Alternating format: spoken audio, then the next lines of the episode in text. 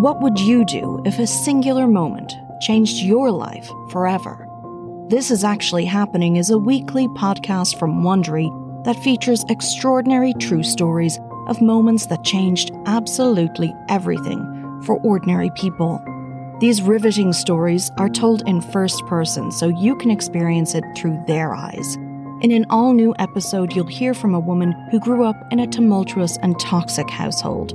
To cope, she acted out, excessively drinking and partying into her early 20s. She even fell for a questionable guy and got pregnant.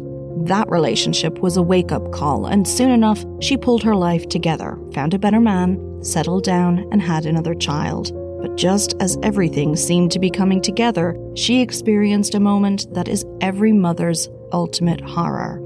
We've all had powerful moments in our lives that have given us that feeling of nothing is ever going to be the same. This is actually happening explores these moments head on. These immersive, gripping stories will have you on the edge of your seat, waiting to hear what will happen next. You're about to hear a preview of This Is Actually Happening, while you're listening, follow This Is Actually Happening on Amazon Music, Apple Podcasts, or you can listen ad free by joining Wondery Plus in the Wondery app. Wondery, feel the story.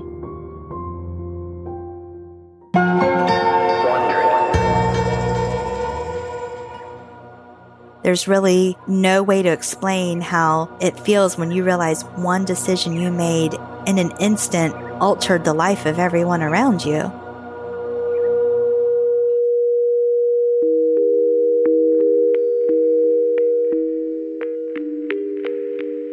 From Wondery, I'm Whit Missildine. You are listening to This Is Actually Happening.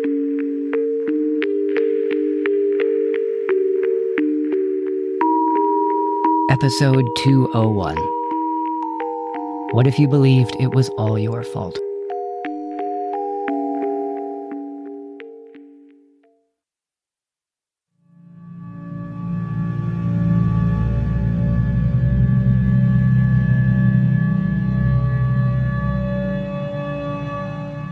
I grew up in a small town, lived here pretty much my whole life.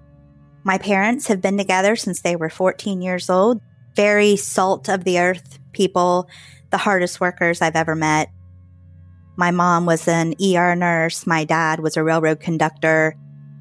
I had lots of stability when it comes to housing and things and material possessions, but my dad had some unresolved childhood trauma that created a lot of chaos when I was growing up in regards to drinking. He drank a lot, and my mom, who was very meek and mild and docile, her main goal on earth was basically to placate him. There was a lot of tiptoeing, walking on eggshells, and I just thought that's how every dad was my childhood was great in a lot of ways. We went on vacations, we played in the creek, we played sports, but there was always that dark part, like when we saw my dad's headlights pull in the driveway at night, we had run and hide in our rooms because we didn't know what kind of mood he was going to be in, what would trigger him, and how ugly it could potentially get. You know, the smallest thing, my mom didn't make his corn the way he liked if my mom picked up a, a new bottle of shampoo and he would start accusing her, um, why are you buying new shampoo? Who are you trying to impress? My dad, when I was 16, he punched me in the mouth and knocked my front tooth out because I was defending my mom.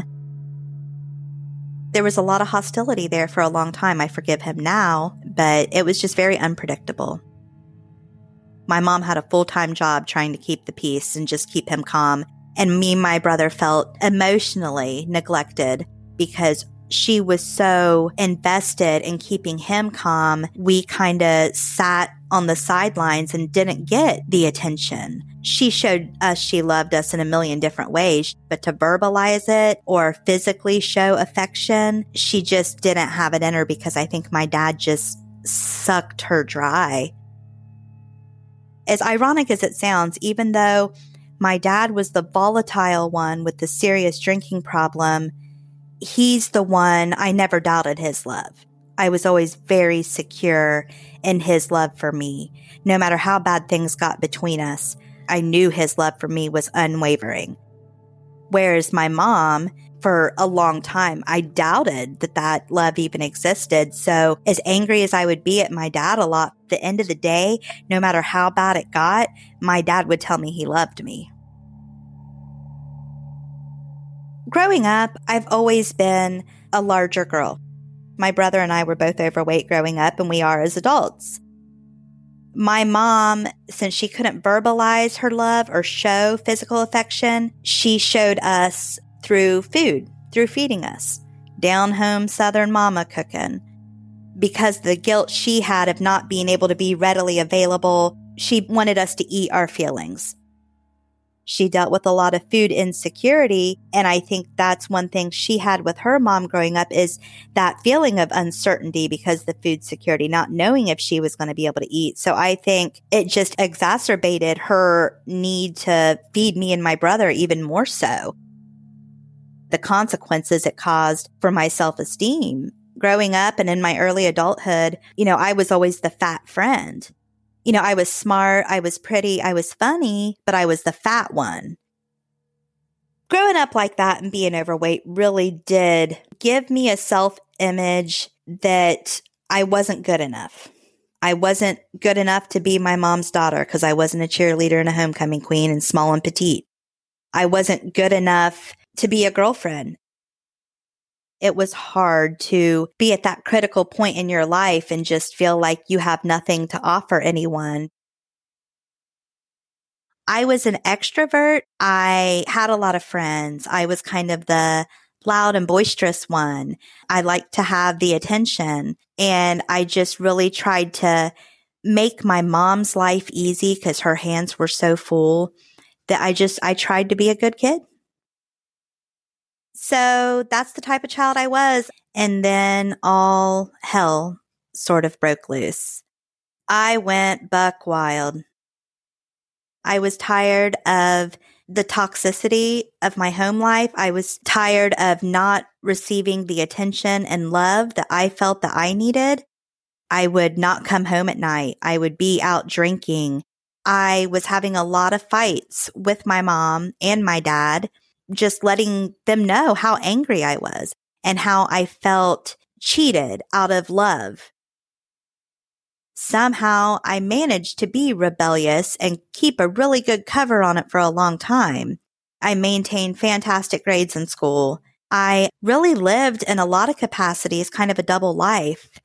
My friends in high school did not know about the extent of the promiscuity, the drinking, the occasional drug use, I mean, I was even telling stories that weren't true. I was making up stories just to get attention, just to get some kind of recognition because I felt empty. You've just heard a preview of This is Actually Happening. Listen to the rest of this episode wherever you get your podcasts.